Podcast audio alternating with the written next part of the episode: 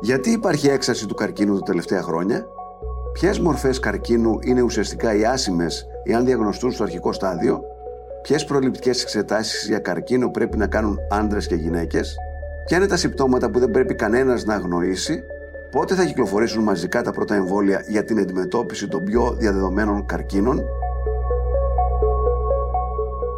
Είναι το Ράδιο Κάπα, το εβδομαδιαίο podcast καθημερινής. Είμαι ο Νότης Παπαδόπουλος και συζητώ σήμερα με τον Θάνο Δημόπουλο, καθηγητή αιματολογίας, ογκολογίας, διευθυντή θεραπευτικής κλινικής νοσοκομείου Αλεξάνδρα, πρώην πρίτανη του ΕΚΠΑ.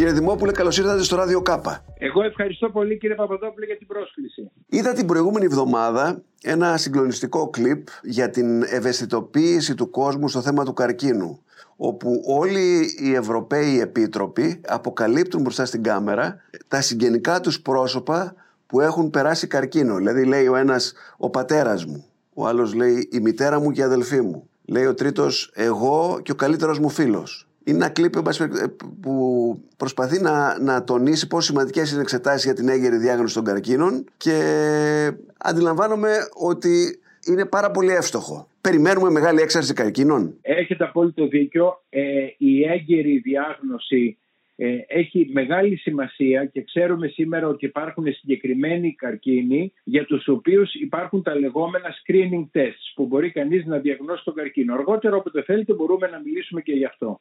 Βεβαίως. Από την άλλη μεριά βεβαίως ε, διαπιστώνεται μία αύξηση στην επίπτωση του καρκίνου παγκοσμίως και αυτό οφείλεται βασικά στην αύξηση του προσδόκιμου ζωής των ανθρώπων. Ιδιαίτερα η αύξηση αυτή μπορεί να μην είναι τόσο ραγδαία και εντυπωσιακή στην ε, ε, Δυτική Ευρώπη, αλλά έχουμε μια σαφή βελτίωση σε πολυπληθή κράτη όπως είναι η Ινδία, η Κίνα, Ινδονησία, κράτη της Αφρικής. Επομένως αντιλαμβανόμαστε ότι εάν αυξηθεί κατά 10 ή 20 χρόνια το προσδόκιμο επιβίωσης εκατομμυρίων και δισεκατομμυρίων ανθρώπων θα αυξηθεί και η πιθανότητα ανάπτυξης και επομένως και διάγνωσης και ανάγκης αντιμετώπισης ε, του καρκίνου. Από την άλλη μεριά υπάρχουν μερικά νεοπλάσματα όπως είναι αυτά του παχαίου σεντέρου όπου όντως ε, έχει διαπιστωθεί μία ε, αύξηση στην επίπτωσή τους η οποία οφείλεται στην ανάπτυξή τους σε νεότερες ηλικίες. Α, και σε εμάς αυτό. Δηλαδή και, στη, και στο δυτικό κόσμο. Βεβαίως. Και στο δυτικό κόσμο και στις Ηνωμένες Πολιτείες Αμερικής και γι' αυτό μάλιστα υπήρξε μία σύσταση της Αμερικανικής Ογκολογικής Εταιρείας, ε, αυτό που λέμε screening για τον καρκίνο του παχαίου σεντέρου, οπωσδήποτε στα 50 ε, ε, έτη του κάποιος να κάνει μία όρθο σιγμοειδοσκόπηση και έλεγχο του παχαίου σεντέρου, μία κολονοσκόπηση ε, τουλάχιστον μία φορά στην ηλικία των 50 ετών. Και βεβαίως αυτό, εάν μάλιστα δε υπάρχει και ιστορικό στην οικογένεια καρκίνου του παχαίου σεντέρου, η σύσταση είναι αυτό να γίνεται σε μικρότερη ηλικία, 45 ή και 40 έτη. Και μετά να επαναλαμβάνεται, φαντάζομαι, κάθε, κάποια χρόνια. Ε, ναι, εάν είναι φυσιολογική, η σύσταση είναι να επαναλαμβάνεται σε 10 χρόνια. Α, μάλιστα. Ε, αυτό σε τι οφείλεται, κυρίως αυτά που τρώμε, δηλαδή... Να σας πω, ένας από τους σημαντικούς παράγοντες για την καρκινογένεση είναι η παχυσαρκία. Και υπάρχουν συγκεκριμένοι καρκίνοι που συνδυάζονται ακριβώς με την παχυσαρκία, όπως είναι ο καρκίνος του μαστού, ο καρκίνος του παχαίου σεντέρου, ο καρκίνος του νεφρού σε κάποιο βαθμό. Επομένως, η επιδημία της παχυσαρκίας, η οποία όπως ξέρουμε έχει χτυπήσει κόκκινο τα τελευταία 20 χρόνια, έχοντας ένα πολύ μεγάλο αριθμό ανθρώπων οι οποίοι είναι υπέρβαροι παχύσαρκοι, αυτό συνδυάστηκε με αύξηση της ε, πιθανότητας ε, ανάπτυξης καρκίνου σε αυτά τα άτομα. Α, παίζει τόσο μεγάλο ρόλο το να είσαι παχύσαρκος, ε. Ναι, ναι. Ε, ποιοι, ποιοι καρκίνοι είναι αυτοί οι πιο συχνοί που, αντιμε... που πρέπει, τους βλέπουμε πιο συχνά να εμφανίζονται και θα πρέπει με κάποιο τρόπο να δούμε πώς θα τους αντιμετωπίσουμε. Δείτε, η, η, αυτό που λέμε προσυμπτωματική διάγνωση, γιατί ναι. αυτά που λέμε το να κάνει κανείς check-up screening σημαίνει να βρει το νεόπλασμα σε αρχικότερο στάδιο και πλέον ε, αντιμετωπίσιμο. Ξέρουμε για τον καρκίνο του τραχύλου της μήτρας, δηλαδή αν ναι. εφαρμοστεί καθολικά ε, το τεστ Παπα-Νικολάου με τις εξελίξεις του, ξέρουμε ότι ε, πιθανότατα θα εξαλείψουμε ε, την πιθανότητα θανάτου κάποιας γυναίκας από καρκίνο τρεχίλου μήτρας. Και υπάρχει και εμβόλιο τώρα στα νέα παιδιά, αυτό δεν είναι; Το άλλο δεν είναι το εμβόλιο. Αυτό είναι, το εμβόλιο είναι η πρόληψη. Το ναι. τεστ Παπα-Νικολάου είναι η πρώιμη διάγνωση. Ναι. Αλλά ο καρκίνος τρεχίλου μήτρας παραμένει ένα σημαντικό παγκόσμιο πρόβλημα, ιδιαίτερα σε υποανάπτυξη χώρες όπου ναι. και τα εμβόλια αλλά και, και οι μέθοδοι ε, προσυμπτωματικής διάγνωσης υπολείπονται. Τώρα, ο, η, ο καρκίνος του μαστού. Ξέρουμε ότι η εφαρμογή της μαστογραφίας σε ορισμένα ηλικιακά φάσματα, ηλικία 40 ή 50 ετών μέχρι 70, αυτές είναι οι ηλικίες όπου ωφελούνται ουσιαστικά οι γυναίκες από την μαστογραφία, την ψηλάφιση των μαστών, επομένως την πρώιμη διάγνωση. Ξέρουμε ένα παράδειγμα, μια, ένα, μια νέα ένδειξη είναι η αξονική τομογραφία χαμηλής δόσης. Είναι μια ειδική αξονική τομογραφία που πραγματοποιείται σε σύντομο χρονικό διάστημα και το άτομο που την κάνει λαμβάνει λίγη δόση ραδιενέργειας σε ασθενείς οι οποίοι είτε είναι καπνιστές είτε είναι πρώην καπνιστές. Δηλαδή αυτό συμβάλλει στην ε, πρώιμη διάγνωση του καρκίνου του πνεύμονα και έχει ε, ενταχθεί στις συστάσεις για ετήσιο έλεγχο στα άτομα αυτά. Δηλαδή ακόμα και άτομα τα οποία έχουν, υπήρξαν καπνιστές και έχουν σταματήσει 20 χρόνια, η ένδειξη είναι, η σύσταση μάλλον είναι να ε, υποβάλλεται σε αυτή την αξονική τομογραφία χαμηλής δόσης. Η κολονοσκόπηση που μιλήσαμε προηγουμένως, δηλαδή αμέσως αμέσως τι πιάσαμε, πιάσαμε ε, μερικούς πολύ συχνούς καρκίνους. Κατάλαβα. Έχουμε και άλλους καρκίνους οι οποίοι ε, έχω ακούσει ότι υπάρχει, υπάρχει, υπάρχει έξαρση λέει ξαφνικά στο, στον καρκίνο του παγκρέατος. Πολύ σωστά. Ναι. Λοιπόν, άλλοι δύο καρκίνοι που έχουν ε, μεγάλη αύξηση είναι το μελάνομα. Από τον ήλιο δηλαδή, ναι, ναι. Το μελάνομα καρκίνος του δέρματος ε, ναι. ιδιαίτερα που οφείλεται, που συνδυάζεται μάλλον, συνδέεται μάλλον αρκετά συχνά με την έκθεση στον ήλιο ιδιαίτερα σε άτομα τα οποία είναι ανοιχτού χρώματος ε, ξανθιά γαλανά. Γι' αυτό βλέπετε στην Αυστραλία όπου εκεί βρεθήκαν άνθρωποι οι οποίοι δεν ήταν, η Αυστραλία δεν είναι ήπειρος για να ζουν οι ξανθοί και οι γαλανοί. Επομένως όλοι αυτοί οι άνθρωποι οι οποίοι έχουν πάει στην Αυστραλία εδώ και εκατοντάδες χρόνια από ευρωπαϊκά κράτη είναι σε αυξημένο κίνδυνο και έχουμε μια ε, αύξηση μελανόματος. Και ο καρκίνος του παγκρέατος για λόγους που δεν είναι πολύ καλά διευκρινισμένη γιατί συμβαίνει. Ναι, όντως έχουμε μία αύξηση και δυστυχώς είναι ένας καρκίνος για τον οποίο δεν υπάρχει αποδεδειγμένο τεστ το οποίο να συμβάλλει στην ε, πρώιμη προσυμπτωματική διάγνωση. Δεύτερον, όταν διαγνωστεί τις περισσότερες φορές δεν μπορεί να αντιμετωπιστεί ριζικά. Τρίτον, δυστυχώς είναι ο καρκίνος για τον οποίο πέραν της χημειοθεραπείας που έχει ε, βοηθήσει σε κάποιο βαθμό δεν υπάρχουν καλά αποτελέσματα με ανοσοθεραπείες ή με στοχεύουσες θεραπείες. Επομένως, όντως είναι ένα πρόβλημα και λόγω της αύξησής του, αλλά και της αύξησης επίπτωσης, αλλά και λόγω του γεγονότος ότι δεν έχουμε κάνει ε, ουσιαστικά σημαντικά βήματα στην αντιμετώπιση του. Άρα δώστε μας, δώστε μας πέντε παραδείγματα θέλω να πω καρκίνων που άμα τους βρεις νωρίς, έχεις μεγάλες πιθανότητες να, να προχωρήσεις ακόμα και στην ίαση. Λοιπόν, ο καρκίνος του παχαίου σεντέρου. Σαφέστατα. Δηλαδή είναι ο καρκίνος ο οποίος ιδιαίτερα όταν διαγνωστεί στο επίπεδο του πολύποδα, διότι υπάρχει ένα στάδιο εξέλιξης από τον πολύποδα στον, στον καρκίνο, ο οποίος σιγά σιγά γίνεται διευθυντικός, μπορεί να αντιμετωπιστεί ριζικά. Ναι. Νούμερο ένα καρκίνος. Δεύτερον, ε, το μελάνομα.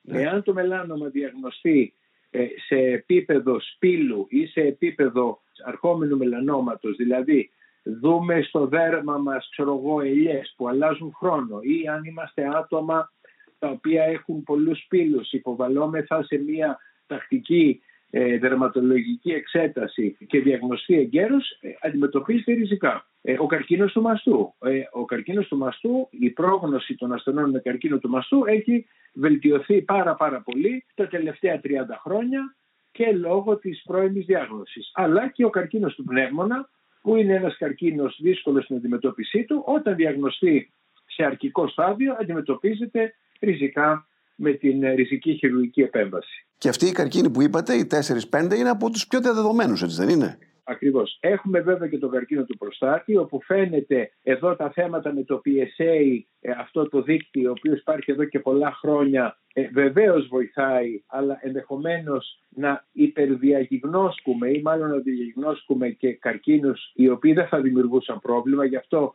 Βλέπετε ότι δεν τον αναφέρω στο ίδιο επίπεδο με τους άλλους. Αλλά... Μπορεί να δείχνει δηλαδή ότι είναι, αλλά να μην είναι. Αυτό λέτε. Τι, τι εννοείτε; Να είναι ένα, ένα άτομο το οποίο να είναι 75-80 ετών, να βρεθεί ένας καρκίνος ο οποίος ενδεχομένως δεν θα δημιουργούσε πρόβλημα στον άνθρωπο αυτό Μάλιστα.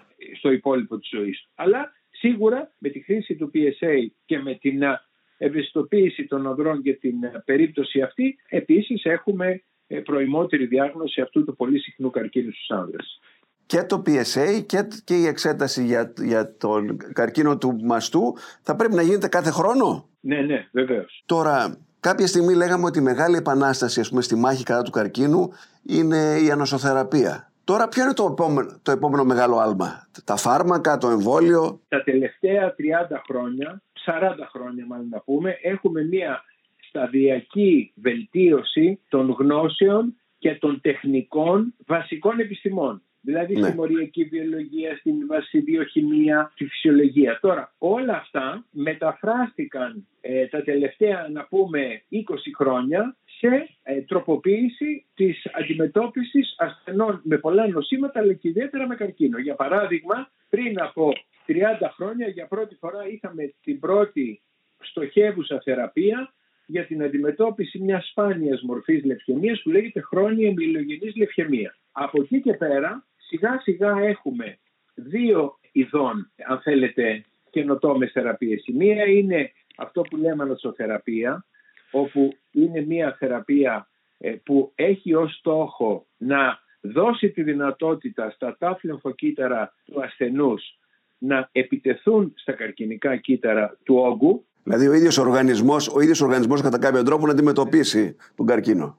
Η βασική ανοσοθεραπεία που χρησιμοποιούμε σήμερα τι κάνει, δίνει τη δυνατότητα, απελευθερώνει τα τάφη λιμφοκύτταρα του ασθενούς να επιτεθούν στον όγκο. Αυτός ναι. είναι ο βασικός τρόπος που δρά. Αυτή είναι μία, ε, αν θέλετε, μη ειδική θεραπεία. Υπάρχουν όμως και αυτό που λέμε στοχεύουσες θεραπείες ή αυτό που λέμε targeted therapies. Δηλαδή, στον καρκίνο του πνεύμονα, ιδίως στο αδενοκαρκίνωμα, ξέρουμε ότι υπάρχουν ασθενείς σε μικρά ποσοστά που φέρνουν συγκεκριμένες μεταλλάξεις και για τις συγκεκριμένες αυτές μεταλλάξεις έχουμε ένα φάρμακο που τις στοχεύει. Αυτό λέγεται στοχεύουσα θεραπεία. Είναι μια θεραπεία η οποία είναι ειδική για μια συγκεκριμένη μετάλλαξη. Επομένως βλέπουμε ότι ολένα και συχνότερα σε ασθενείς με νεοπλάσματα, ιδιαίτερα προχωρημένους όγκους, κάνουμε μια ευρεία ανάλυση του γονιδιώματος σε μια προσπάθεια να βρούμε στόχους. Και πολλές φορές μπορεί ο στόχος να είναι ο ίδιος στο μελάνομα, στον καρκίνο του παχαίου σεντέρου, στον καρκίνο του πνεύμονα και να χορηγούμε τώρα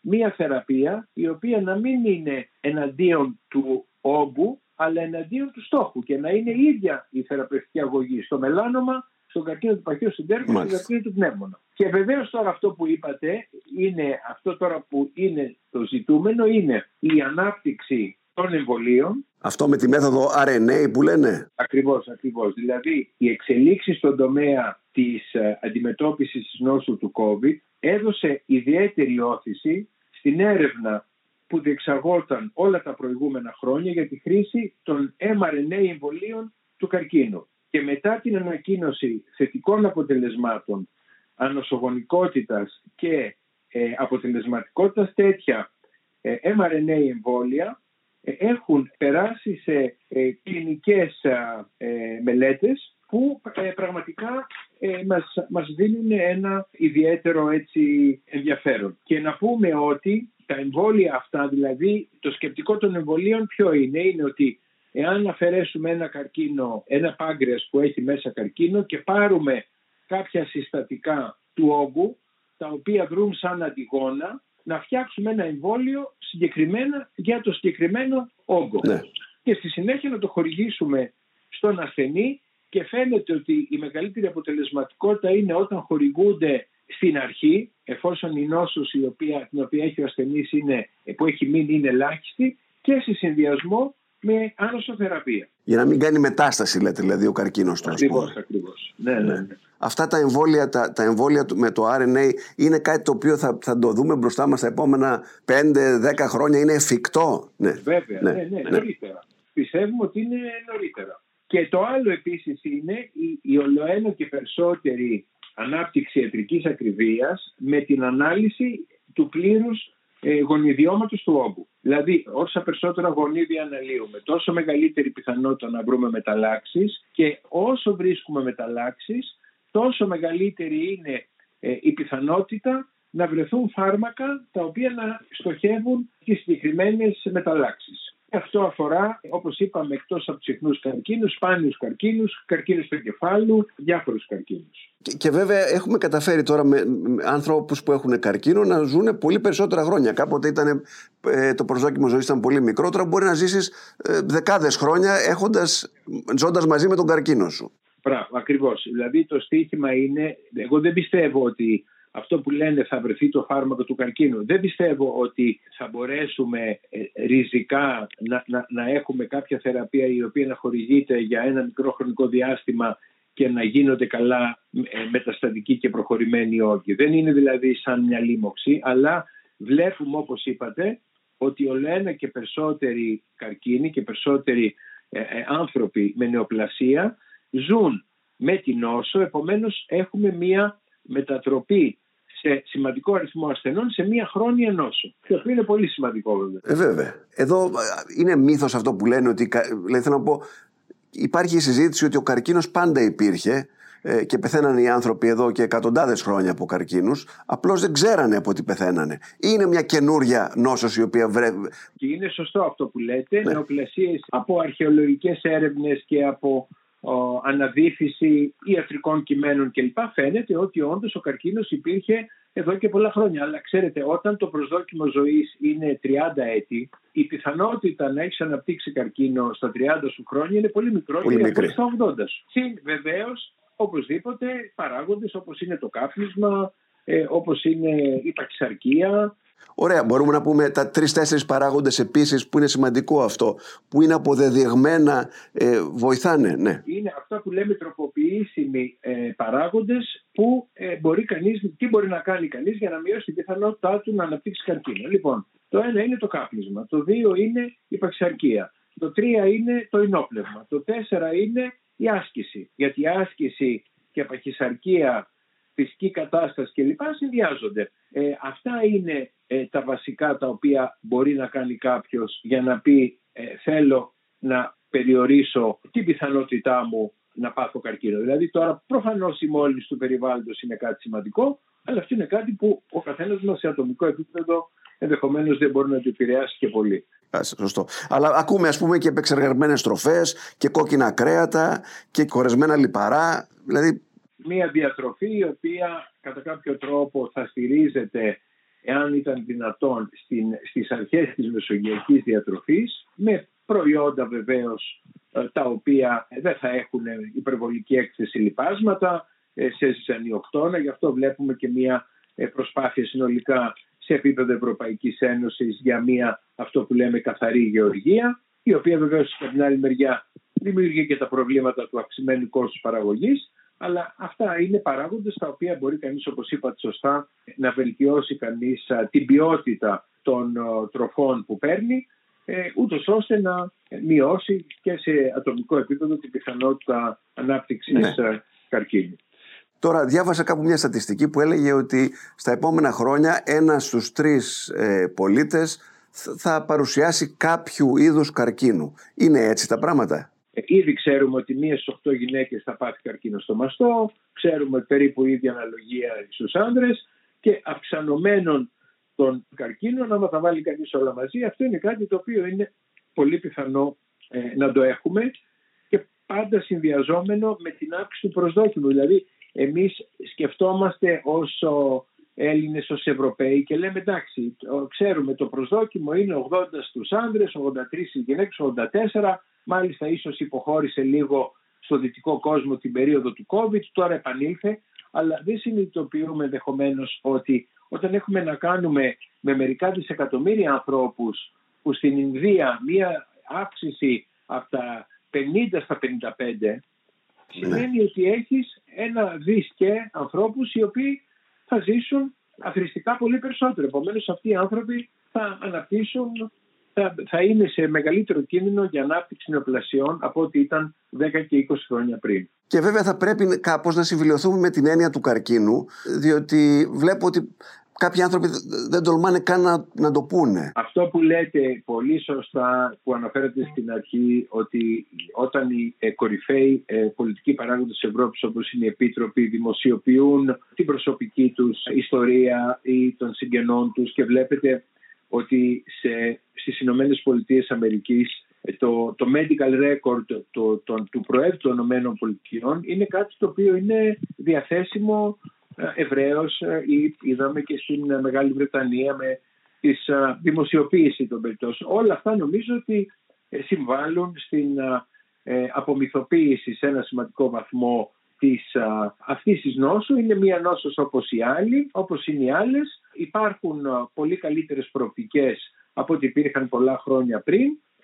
Και νομίζω ότι η ευαισθητοποίηση, η δημοσιοποίηση, η απομυθοποίηση συμβάλλουν και στην ευαισθητοποίηση και στην ε, προημότερη διάγνωση και στην μείωση του, της άρνησης που πολλές φορές βλέπουμε κάποιος να αγνοεί ε, συμπτώματα τα οποία είναι καμπανάκι ότι κάτι μπορεί να γίνεται και θα πρέπει να το κοιτάξει. Για πέστε μας τέτοια συμπτώματα τα οποία μπορεί κάποιος να τα δει στην καθημερινή του ζωή και επειδή τρέχει από εδώ και από εκεί να μην τους δώσει σημασία. Ένας άνθρωπος θα, θα έχει μία αιματουρία άμα δει ένα στα ούρα.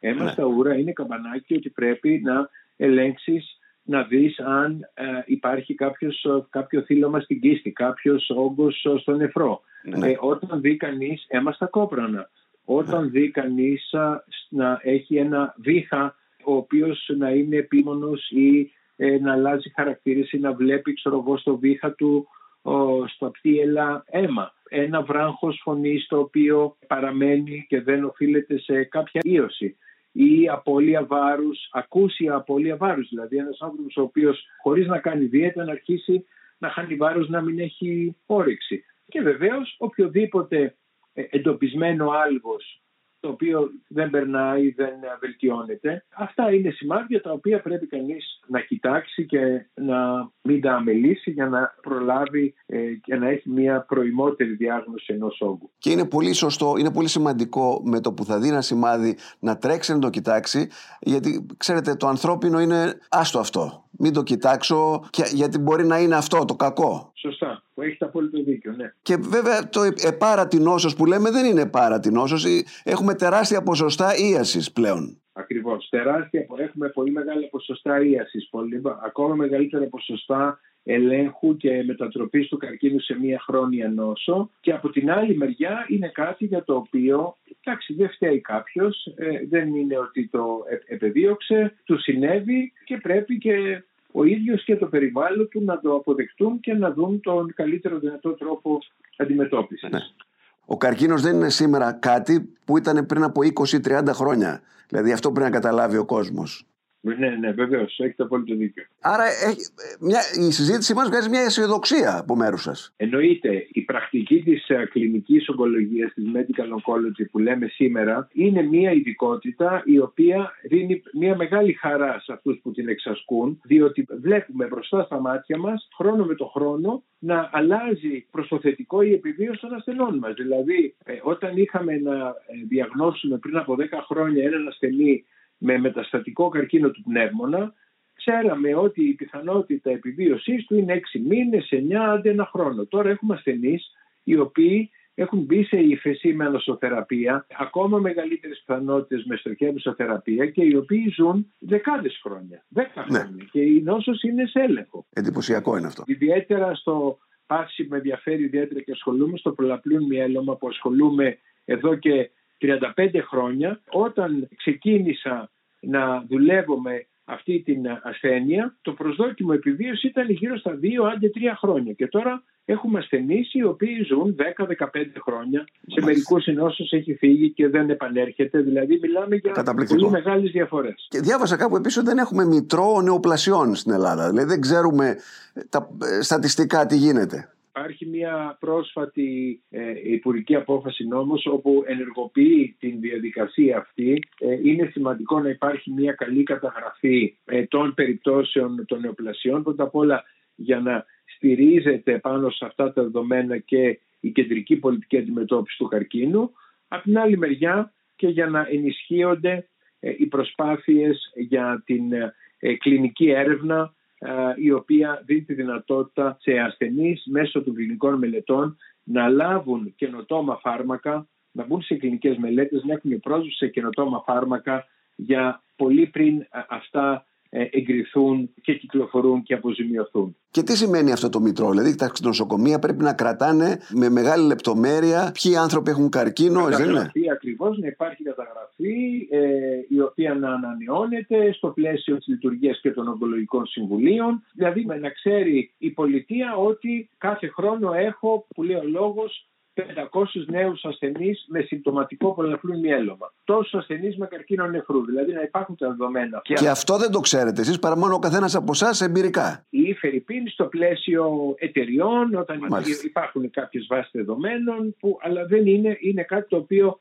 ε, μπορεί να βελτιωθεί και νομίζω ότι με την, αυτή την πρόσφατη, την πολύ πρόσφατη ε, δημοσίευση των φίλων εφημερίδων κυβερνήσεως τα πράγματα θα μπουν σε μια ε, ναι, καλύτερη φάση. Παράλληλα βέβαια με την ανάγκη ενίσχυσης της χρηματοδότησης. Όπως γνωρίζετε πολύ καλά, κύριε Παπαδόπουλε, οι νεότερες οι καινοτόμες αντικαρκυνικέ θεραπείες έρχονται με ένα μεγάλο κόστος. Δεν είναι το κόστος το οποίο είχαμε με τα κλασικά χημειοθεραπευτικά φάρμακα που στοιχίζαν λίγα ευρώ το μήνα. Τώρα μιλάμε για καινοτόμες θεραπείες οι οποίες μπορεί να στοιχίζουν 10.000, 15.000 ευρώ το μήνα. Τι καλύπτει από αυτά ο ΕΟΠΗ και τα διάφορα... Η κάλυψη που έχουμε στην Ελλάδα είναι πολύ καλή, είναι εξαιρετική, αλλά από εκεί και πέρα αντιλαμβανόμαστε ότι όχι μόνο στην Ελλάδα αλλά και σε παγκόσμιο επίπεδο υπάρχει μια αν θέλετε, έγνοια για το ε, αυξανόμενο αυτό κόστος το οποίο πρέπει να βρεθεί τρόπος να καλυφθεί διότι είναι αδιανόητο να μπορεί κανείς να ε, έχει καλύτερες θεραπείες και για λόγους κόστους να μην υπάρχει αυτή η πρόσβαση. Η Ελλάδα ναι. είναι από τα κράτη σε επίπεδο Ευρωπαϊκής Ένωσης που έχει από τις πιο καλές αν θέλετε πολιτικές κάλυψης και αντιμετώπισης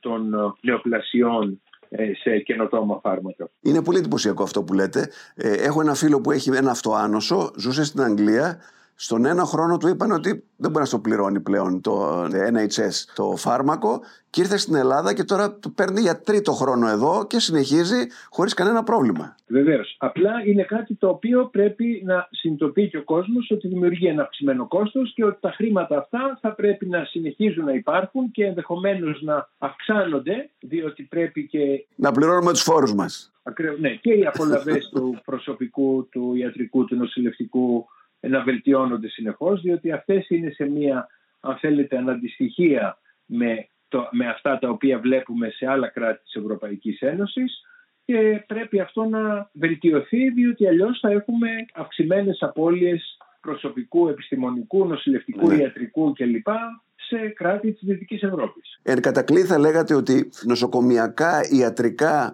η αντιμετώπιση του καρκίνου στην Ελλάδα είναι ικανοποιητική ή θέλουμε ακόμα να, να, να κάνουμε πολλά βήματα μπροστά; Όσον αφορά την φαρμακευτική κάλυψη είναι σε εξαιρετικά καλό επίπεδο. Όσον αφορά το επίπεδο των γιατρών του προσωπικού που ασχολούνται με καρκίνο, η εικόνα που έχω είναι ότι το επίπεδο είναι πολύ ικανοποιητικό, δηλαδή δεν υπάρχει μια έλλειψη αν θέλετε γνώσης η οποία να οδηγεί σε πλημελή αντιμετώπιση των ασθενών. Αυτό το οποίο πρέπει να βελτιωθεί είναι οι υλικοτεχνικές υποδομές των νοσοκομείων και βεβαίως οι αμοιβές ε, του προσωπικού γενικά όλων των γιατρών, αλλά αφού μιλάμε τώρα για τη συγκεκριμένη κατάσταση, δηλαδή προφανώς των ανθρώπων που ασχολούνται με την ε, διάγνωση και την θεραπεία των ασθενών. Αυτή είναι ιατρικό προσωπικό, νοσηλευτικό, τεχνολογικό, όλοι οι απαραίτητοι φορείς και παράγοντες που είναι στα νοσοκομεία ή στην πρωτοβάθμια περίθαλψη.